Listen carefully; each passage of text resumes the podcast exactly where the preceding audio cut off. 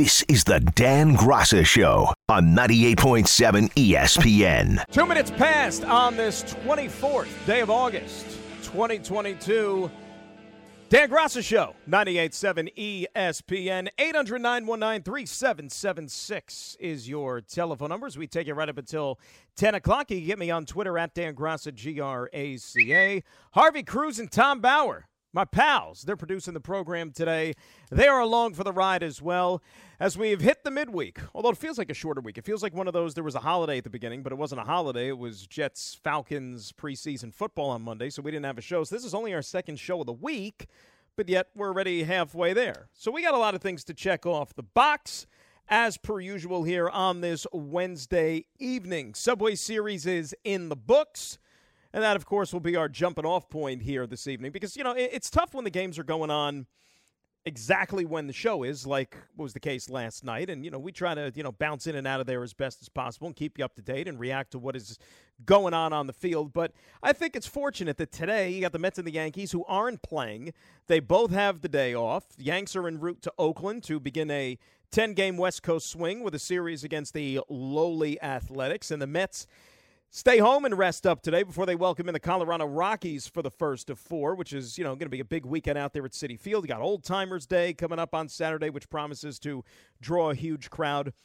But I think both teams and both fan bases are probably feeling certainly a little bit different after what we saw the last couple of days in the Bronx. And, you know, when it's all said and done, what ended up happening? You had the Mets take two games at Citi Field. You had the Yankees take their two games in their respective ballparks, and we have a four game split of the Subway Series 2022. And generally, that's usually the case.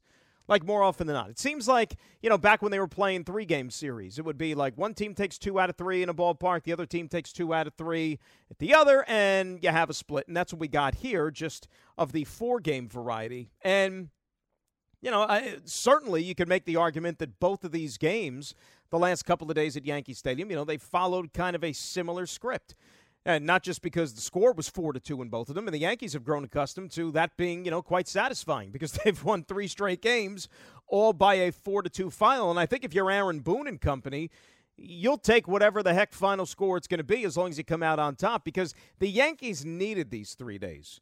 You know, fast forward or rewind back, I should say, to Saturday night, right? When the Yanks were scuffling, they were in danger of getting swept four games by the Toronto Blue Jays. You got Boone there on Saturday after yet another loss, trying to explain away yet another uninspiring performance. And he sits there and he slams the table. The microphone goes flying into the air. And then you're wondering, it's like, boy, what is wrong with this baseball team? You know, they had such a comfortable lead. They were running away with this thing 15 and a half games at one point, and you're saying, oh, the rest of the season's going to be a laugher. I don't know if you want to call it complacency, call it whatever the heck you want, and I don't think it's complacency, but the Yanks certainly have played a little uninspiring since the All Star break and really the last couple of months. And that's why I said going into Monday's game of the Subway Series, I thought Monday was a much bigger game for the Yankees because they finally got off the mat a little bit on Sunday, got one against the Blue Jays, avoided the sweep, and you wanted to see them capitalize off of that. You wanted to see them build off of the one game, and they did that on Monday. So at least you got back to back victories. And then I said last night, going into the Tuesday game, I thought that one had more meaning for the New York Mets because the Atlanta Braves were just a few games back. Braves still had a favorable part of their schedule with the Pittsburgh Pirates, and they proved that to be true. And then he just wanted them to at least somehow salvage a split here in these two games, at the very least. Well, didn't happen.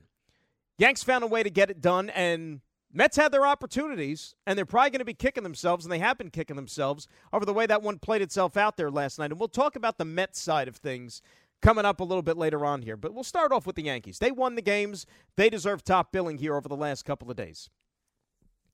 But the encouraging thing I think you got last night, there were several. You know, I don't want to make it just one thing, there were several. But some of the signs that you like is that you really had a lot of the similar guys playing the role of hero in game two as you had in game number one. You know, Judge had a couple of hits last night. You start with him. He hit another one out of the ballpark. That one I don't even think has landed yet, that he hit over the left field fence. And now all of a sudden he's back on pace to maybe, possibly eclipse Roger Maris's record and get to 62 and be the all time Yankee home run leader, which I think is a big deal. You know, and, and you couldn't have planned it any better if you're Judge when you're talking about going into your walk here and trying to secure the bank in free agency from whoever that might be. So Judge is back. Judge was scuffling a little bit there, right? Now he's back, as you figured he would be. I mean, the guy's going to win the MVP going away. Andrew Benintendi.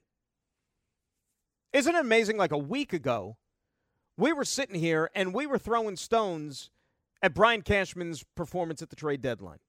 Whether it was Benintendi not hitting consistently, Frankie Montas looking uninspired in the three starts that he had previous to last night. You know, Lou Trivino not necessarily doing anything all that great. You know, Harrison Bader still got a walking boot on his foot. And Jordan Montgomery's pitching like Bob Gibson out there in St. Louis. Well, isn't it funny how these things change? Because you got Benintendi now with three straight multi hit games, coming up big, handful of RBIs in the last three, contributing to this winning streak. Those are encouraging signs. I mean, that's what you got this guy to do, right? You brought him in to be a productive hitter in this lineup, the same guy that was hitting over 300 for the lowly Kansas City Royals. That's why you went out there and you got him. And then Montas last night, you know what? It wasn't dominant. He wasn't in complete control of that game. But you know what I like about Frankie Montas last night? He battled. Frankie battled last night. He went out there and he minimized the damage. Let a couple of runners on in the first inning, let a couple of runners on in the second inning. Got out of it. And this game easily could have gotten out of hand if the Mets would have cooperated, but they didn't. You know, for a guy that allowed 14 runs in 14 innings before last night, that was reminiscent of the guy that Brian Cashman went out there and acquired at the trade deadline. That is the pitcher that you thought you were getting that was going to slide in just behind Gerrit Cole in that rotation to provide a little bit of top of the rotation stability. Now, you still need Severino to come back. Let's not kid ourselves. He has got to come back, and he's still got to pitch at a high level if this team wants to go deep into the playoffs. And oh, by the way, starting with Gerrit Cole. That is the X factor among X factors. He has got to be the ace, the stopper for this team. All right, that's great. Those are the starters. That's the rotation. What about the bullpen? What about that all of a sudden? How about Clarke Schmidt last night with three scoreless? Peralta coming in and inducing the pop up from Francisco Lindor, even though a couple of pitches earlier he whacked one down the line, which looked like it would have tied the game, but it went foul. Maybe one at bat too late, if you ask me. I probably would have went to Peralta a little bit sooner, but it still worked out in the end for Aaron Boone and the Yankees. No harm, no foul. And you notice, though, who he didn't call upon to come in and close that game last night, Aroldis Chapman. Even though he needed a lefty, he went to Peralta instead of Chappie. And so all of this maybe renewed sense of faith that you had in Chapman, or at least the Yankees thought that they were going to have in Chapman – because he had a couple of good appearances and some good outings, and you thought, all right, maybe this is someone we could trust again, a guy that we can throw into high leverage situations. I wasn't necessarily buying that tale, but you know what? I'm not running the team. So who cares what I think? But it just goes to show you exactly where he's at right now that he ain't all the way back in terms of entrenching himself in that circle of trust. And it's been a bullpen by committee, it's been a closer by committee for the Yankees over the last three days. All victories, which you like, which you take. But whether it was Peralta, whether it was Loaisiga, Trivino, they got the job done. And it is amazing what a few days do just to change the overall outlook of a team, right? Now, look, you could have been somebody that maybe wasn't panicking at all. I was never looking at the Yankees as a team that I thought would maybe surrender their top spot in the American American League East. Never for a second. That lead was still too comfortable. And they aren't going to lose this division. But you still wanted them to play better baseball. So, I mean, your impressions of the last couple of days, is it a stretch to say that order has been restored to a certain degree? Right? When you think about where this team was, what they've done the last few games, and now this road trip that they're about to embark on. I mean, think about this. Four games against Oakland, they stink. Three games against the Angels. Also, they stink. And then you're going to go down to Tampa, which are big games. because they're the team that's closest to you in the division. But the Yankees have played good baseball against Tampa Bay this year. This isn't a repeat of years past where Tampa just seemingly owns the Yankees. That hasn't been the case in 2022. So you got to probably feel pretty good about where this team is heading right now. And oh, by the way, some guy named Giancarlo Stanton figures to be back in the lineup as early as tomorrow. That's another run producer and another threat, certainly, that you're going to have to account for if you're an opposing team. So, at least for the next couple of weeks, you know, the remainder of August into September, you like where this team is at. I don't know necessarily if they're still going to be able to catch the Astros for home field advantage in the AL playoffs because they're three back right now. But just want them playing good baseball. You know, the stretch that they were in the midst of, you don't want to be going into the playoffs playing like that. You know, this isn't the dynasty Yankees in the 90s where they had a couple of those years, you know, 2000 especially, where they were limping into the playoffs. And he didn't think that this would be their year, but you know what? They found a way when it mattered the most. Because that team, those teams were a bunch of champions. Not this team. This team don't know how to win. This team's never won anything collectively. You want to go into the playoffs with some sort of momentum. But they got to get healthier. They got to get healthier, and they still have to find a solution to the back end of that bullpen, as far as I'm concerned. That has to be solved away because you're not going to be able to play eeny, meeny, miny, mo every single night to find somebody to get to the final three outs. It's just not going to happen. It's not going to work out long term, especially when you're playing good teams. Can't have it. So, your take on the state of the Yankees after the Subway Series sweep. Love to hear it at 800 919 3776. That is the telephone number. We'll get to the Mets side of things, where obviously it's a little bit of a different feeling because they didn't get the job done last couple of days.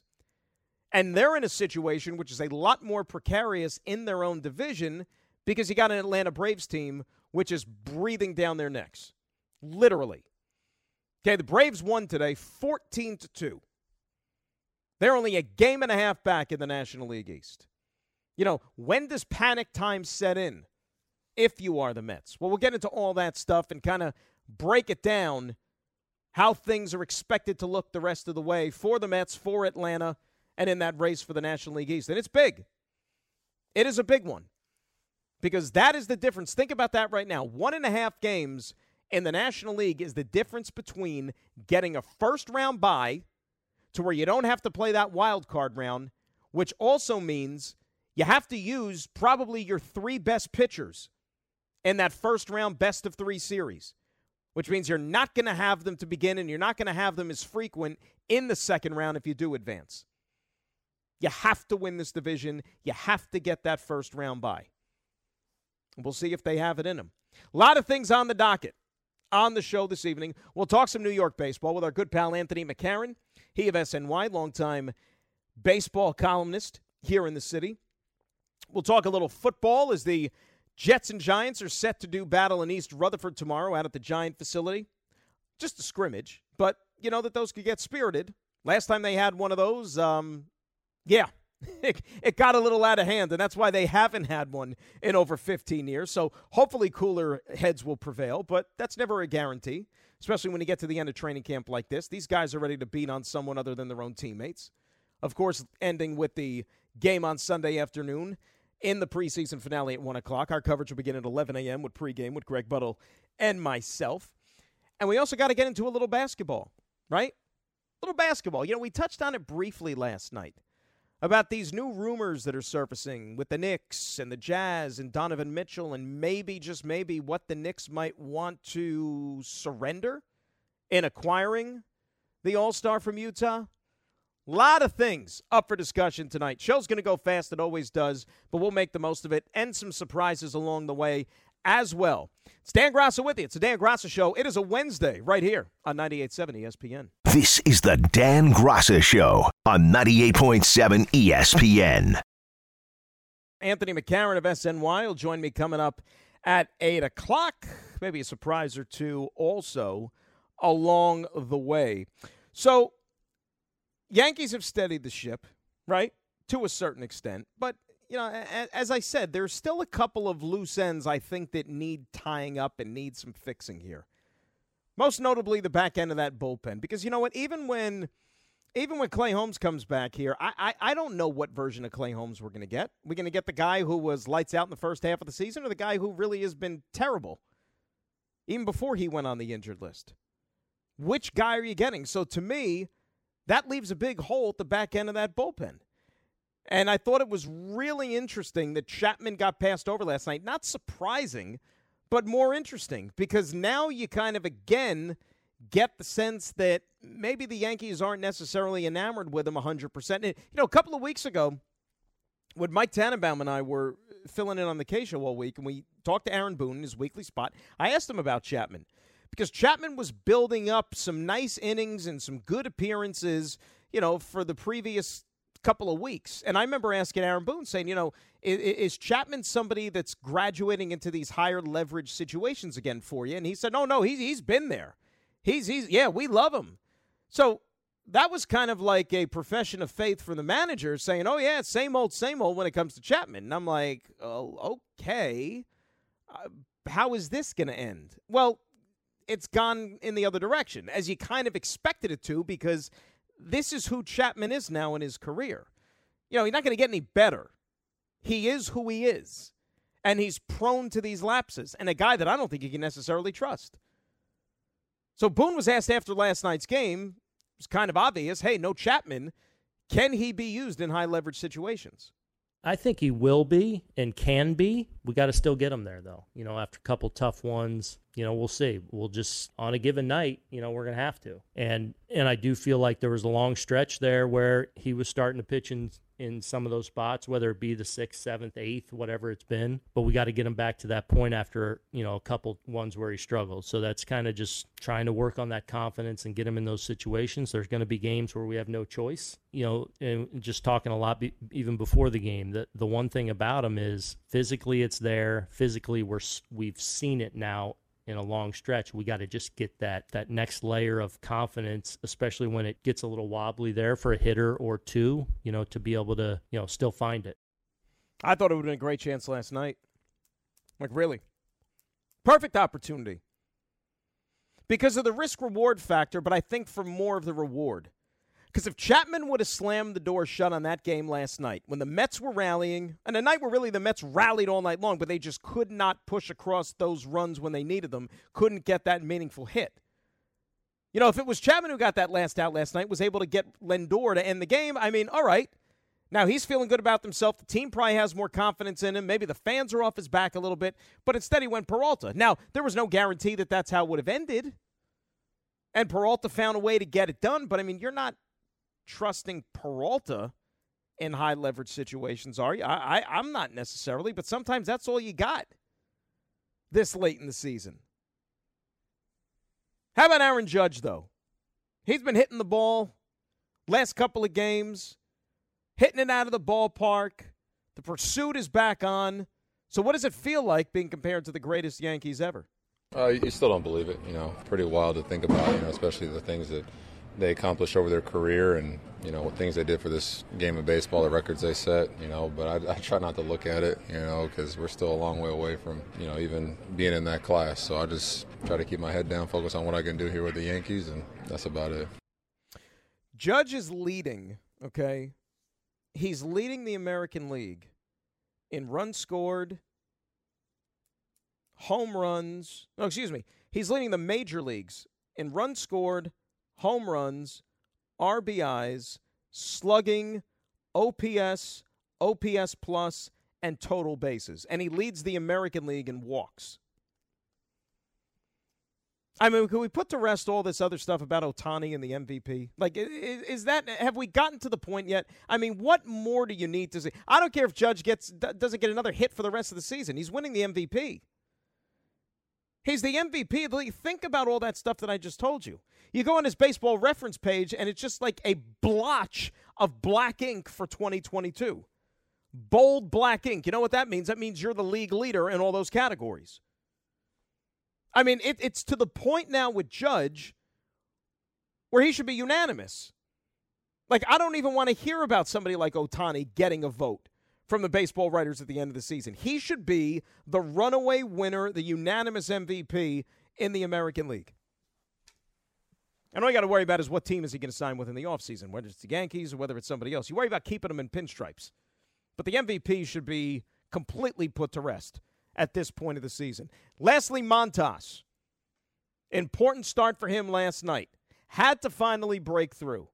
Had to give you a quality performance. And as we said, it wasn't a gem. He wasn't in complete control, but he battled and you respect the way that he was able to minimize the damage, allow the bats to go to work, and push across the couple of go ahead runs there, and then the bullpen shut things down. But how does it feel if you're Frankie Montas to have that success after the first few rough starts with your new team? Huge. I feel way better. You know, finally I was able to go out there and uh, compete. You know, throw uh, good pitches, and from here just just trying to keep on going and go out there and do my best.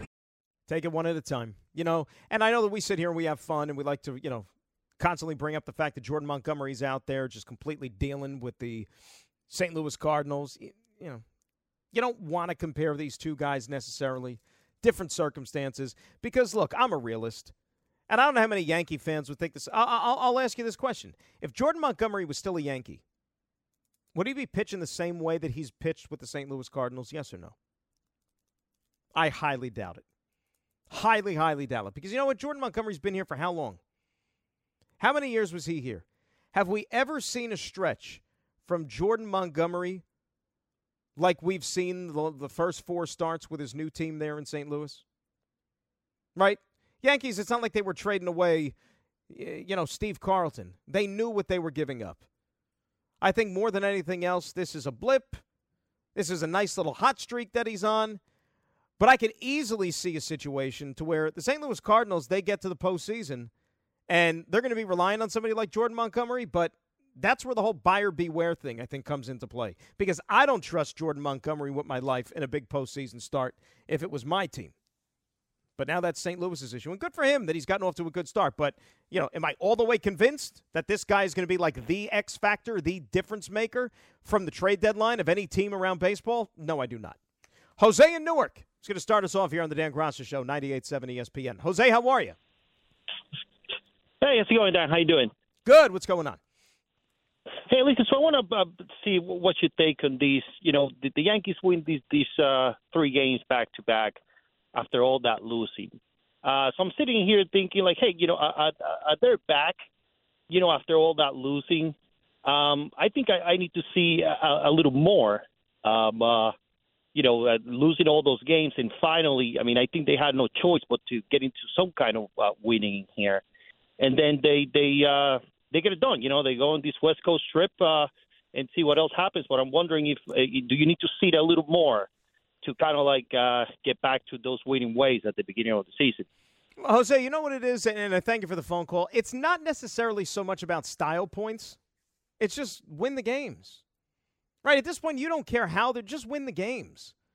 And you're right. The West Coast trip, I think, comes at a great time for them right now because the teams that they're going out there and playing, they're awful. Right? Oakland might be the worst team in baseball.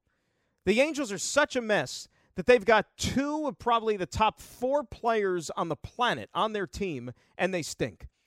So much so that now the owner can't even bear the burden of watching this god awful product that he puts out on the field each and every year, to where Arte Moreno is now exploring selling the franchise because he doesn't want to bear the responsibility of completely, completely wasting all of Mike Trout's career and his prime years. Yeah, I mean, think about this. Mike Trout's been around for a decade.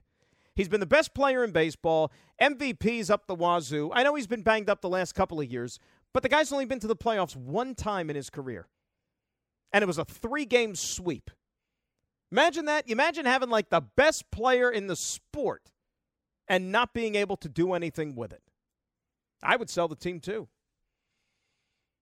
But am I worried about the Yankees? No, I'm not. Not at all.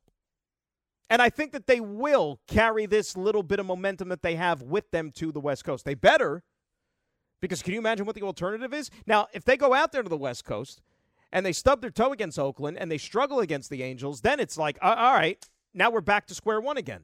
But I don't think that's going to happen. I think they'll be fine. 800 919 3776. That is the telephone number. You know, so things are good in Yankee land, right? Things are okay. You can put your feet up. You know, you could go out and have a nice dinner tonight. You know, nice quiet evening. Go have some fun. Not even worry about baseball. All is right with the world. But on the other side, you got the Mets. They're treating this off day a little bit differently. Met fans probably freaking out a little bit after what they saw the last couple of days, thinking that, uh oh, is the tide going to turn? You got the Braves, who are neck and neck virtually with them in that National League East. I'll try to bring some clarity. I'll try to bring a little bit of rational thought into the conversation with the New York Mets. Now, you could be panicked. You can worry all you want, but maybe it's not a worst case scenario. We'll get into it next, plus your phone calls. Dan Graca Show, 98.7 ESPN. This is the Dan Graca Show on 98.7 ESPN. No, I don't think that's a, it's, it's you know we scored four four runs in two games, so you got to tip your hat at their pitching. That's probably the story of the tonight and, and, last night. But you know, love the way our guys battled. We just couldn't catch a break with a lot of balls that some of our guys hit on the button, and uh, just a lot of want to. I know they're frustrated by it, but uh, they get a well-deserved off day after ten tough games on the road in a very short period.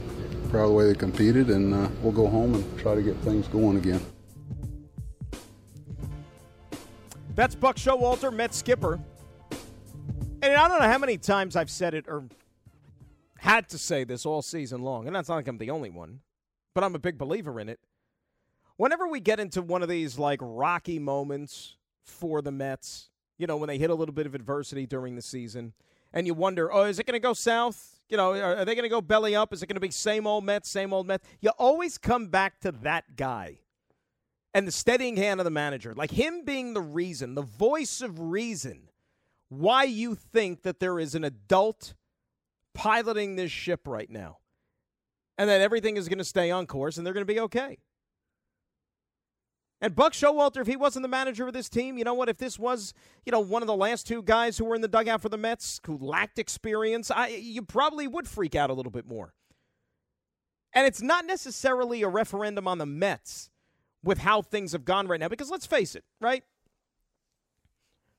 I know that Sunday was like a great confidence booster, and the fact that, you know, they had that wild comeback. They erased three separate deficits against the Phillies. But that was a fluky game, right? Nine times out of ten, you're going to lose that game. The Mets deserve to probably lose that game. you know, like when they were forced to start the kid Butto and the Phils put up four in the first inning, you thought that this game was going to be like, you know, 14 to 2 or something. So it's almost miraculous that they won that game. But it also exposed some red flags for the Philadelphia Phillies, which we've talked about all season long, too, with their bullpen, which has now kind of reared its ugly head, their poor defensive play, and on and on and on and on. So imagine if they didn't come back and win that crazy one Wednesday. Then they would have now been riding a three game losing streak into the off day. And it's not so much that I'm worried about the Mets themselves and the Mets level.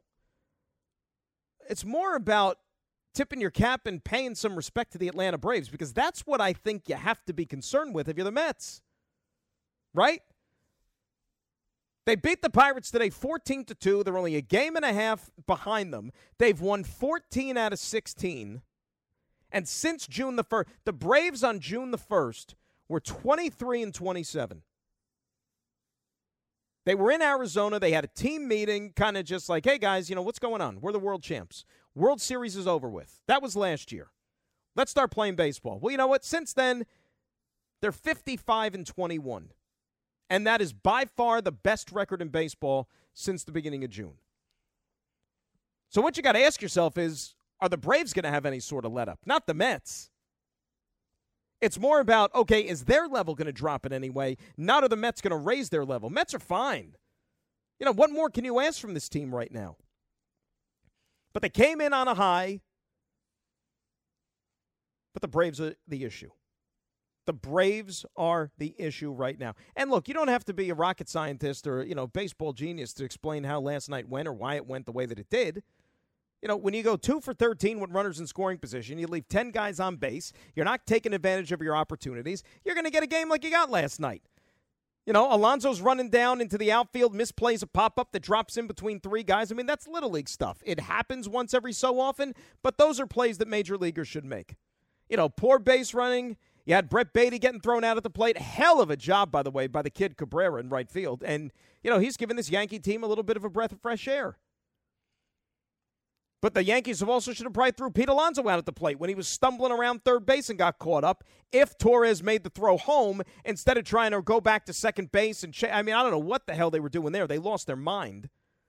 You know, also I said it even on the show last night when it happened. I thought Beatty had a misstep there, not tagging up in uh, whatever inning that was late in the game, and, and tagging up from going to second and third on that Nimmo fly ball that Judge caught on the warning track you know, little things like that. And if you're not executing to the extent that you're used to executing, that's why you lose, right? That's why you lose. Taijuan Walker got out of the game healthy. Great. You'd like to see that because that was a concern. You didn't know how he would fare with the back spasms, but that's important. So here's what you have for the Mets 37 games left. 28 of the 37 games are against bottom feeders Colorado, Washington, Oakland, Miami, Pittsburgh, Chicago, the Cubs, I mean.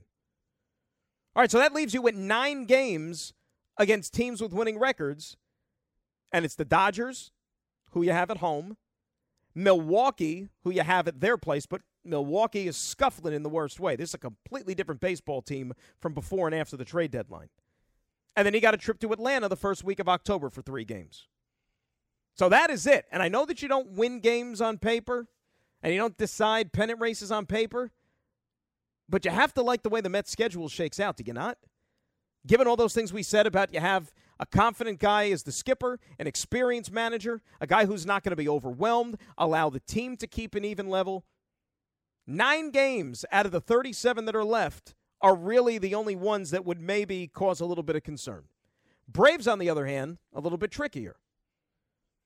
They got 36 games left, and they've got 19 of the 36 against teams that we would like to call contenders. Three with the Mets at the end of the year, three against San Francisco on the road, three in Seattle on the road, three in St. Louis, and they still have seven games against the Philadelphia Phillies, a Phillies team which is dangerous and is about to get Bryce Harper back into the lineup, who hit two home runs last night, by the way, in a rehab appearance in the minor leagues.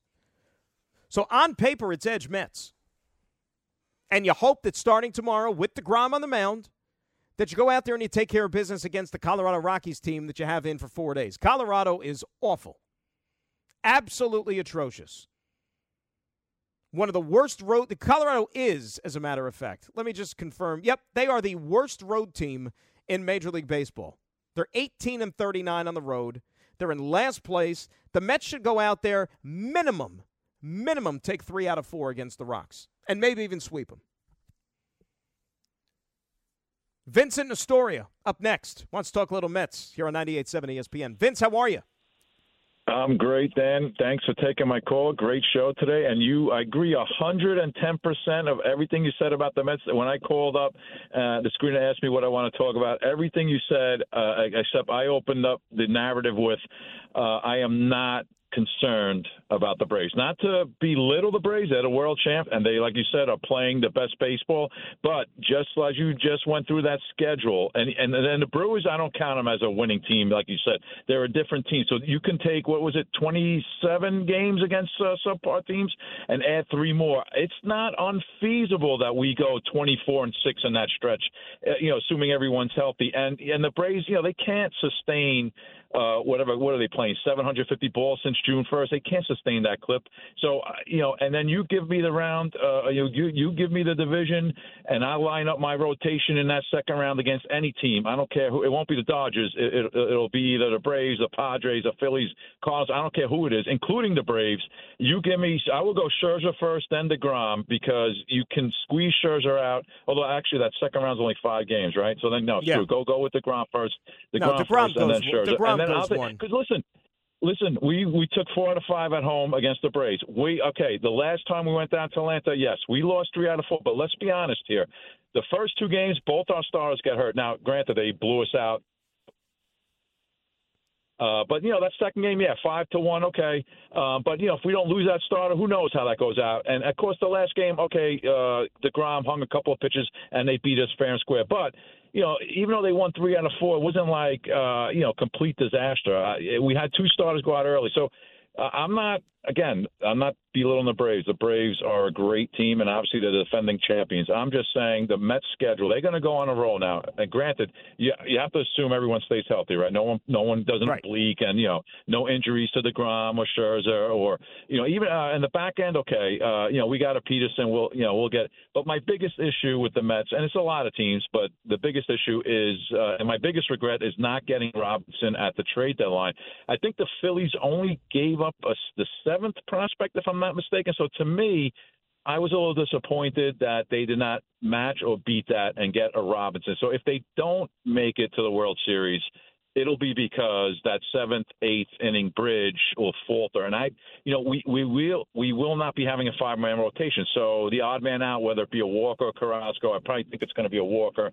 Um, you know, he can help there. We also are getting Megill back. I don't know about he'll that. Come back in the bullpen. Vincent, I don't know about no. that. I, I I don't know you about don't that. If so? you're asking, if you're asking me right now, and I thank you for the phone call, Vince, I appreciate it. If you're asking me to choose four, if you're going into the postseason with a four man rotation for the Mets, the top three are obvious. Walker's my fourth guy.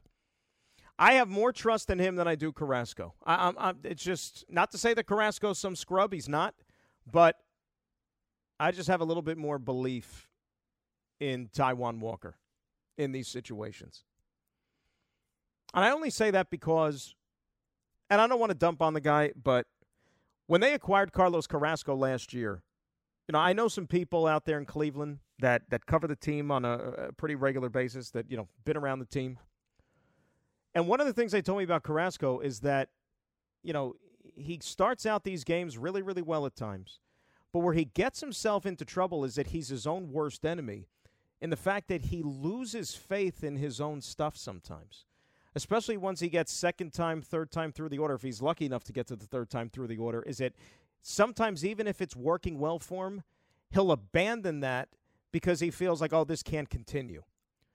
I don't want a guy like that on the mound in October. Even if that gene is somewhere lingering in there, I don't want that in the biggest situations possible. Walker, you don't got to worry about that. Walker's a bulldog. He's going to go out there and pitch. You know? You have that faith in him.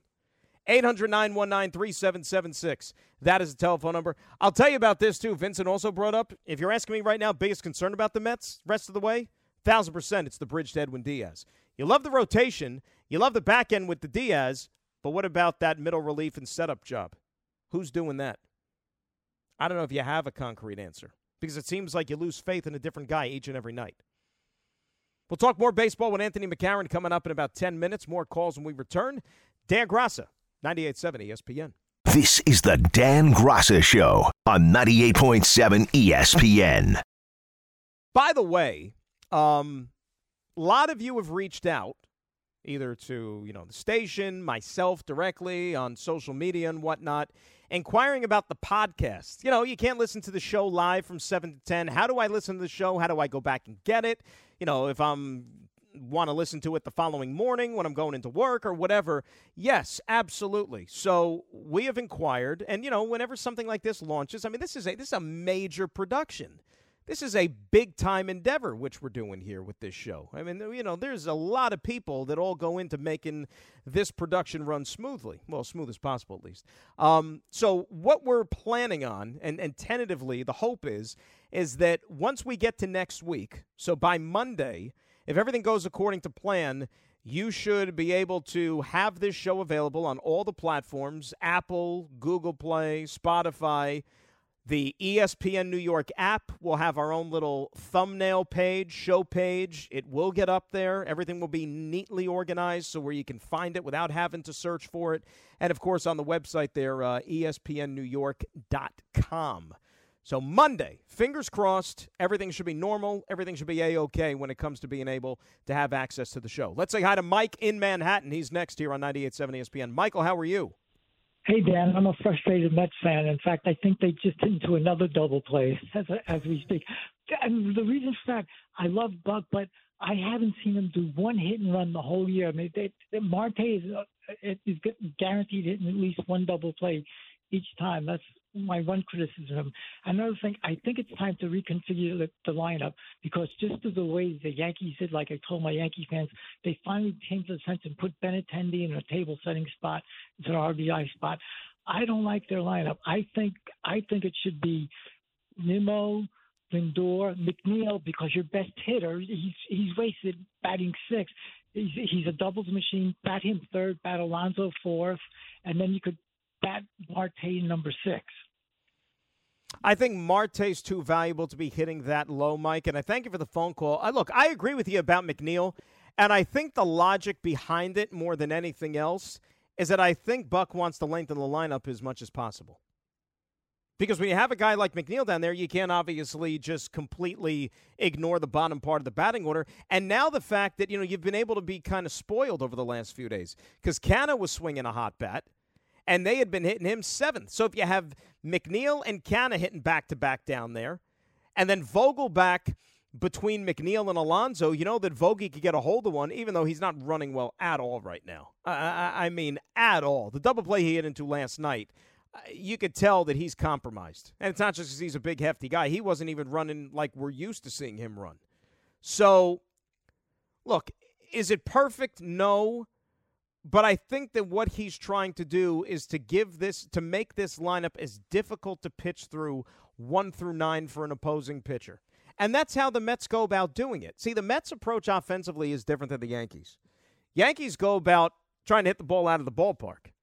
And that's really how they're reliant when it comes to their offense.